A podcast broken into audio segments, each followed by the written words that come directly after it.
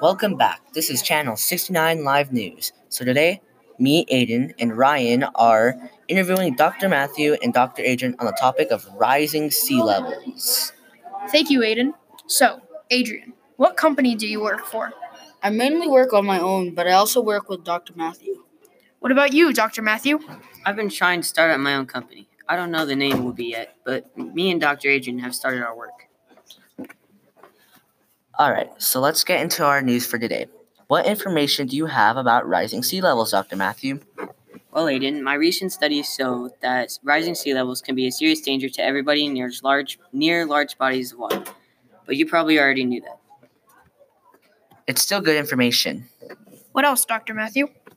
I've also learned that the problem that has been shown there uh, hasn't been any people trying to stop the sea level from rising, and that and there is has been research done that is impossible to stop. The only way I think it could be stopped is to stop global warming. All right, Dr. Matthew. So, what are the results to happen in the future?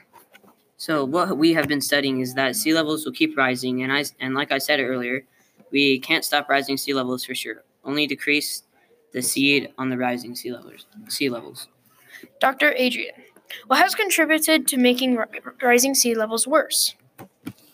All right, so what I have researched, the main cause to this is global warming. And if you don't know what that is, global warming is the warming of the earth caused by carbon carbon gases that get caught in our atmosphere and heat up the earth, which causes polar ice caps to melt, which adds water to the ocean and which causes thermal expansion where water expands and increases because it gets heated. All right, I think that's all the time we have today, folks. Thank you, doctors.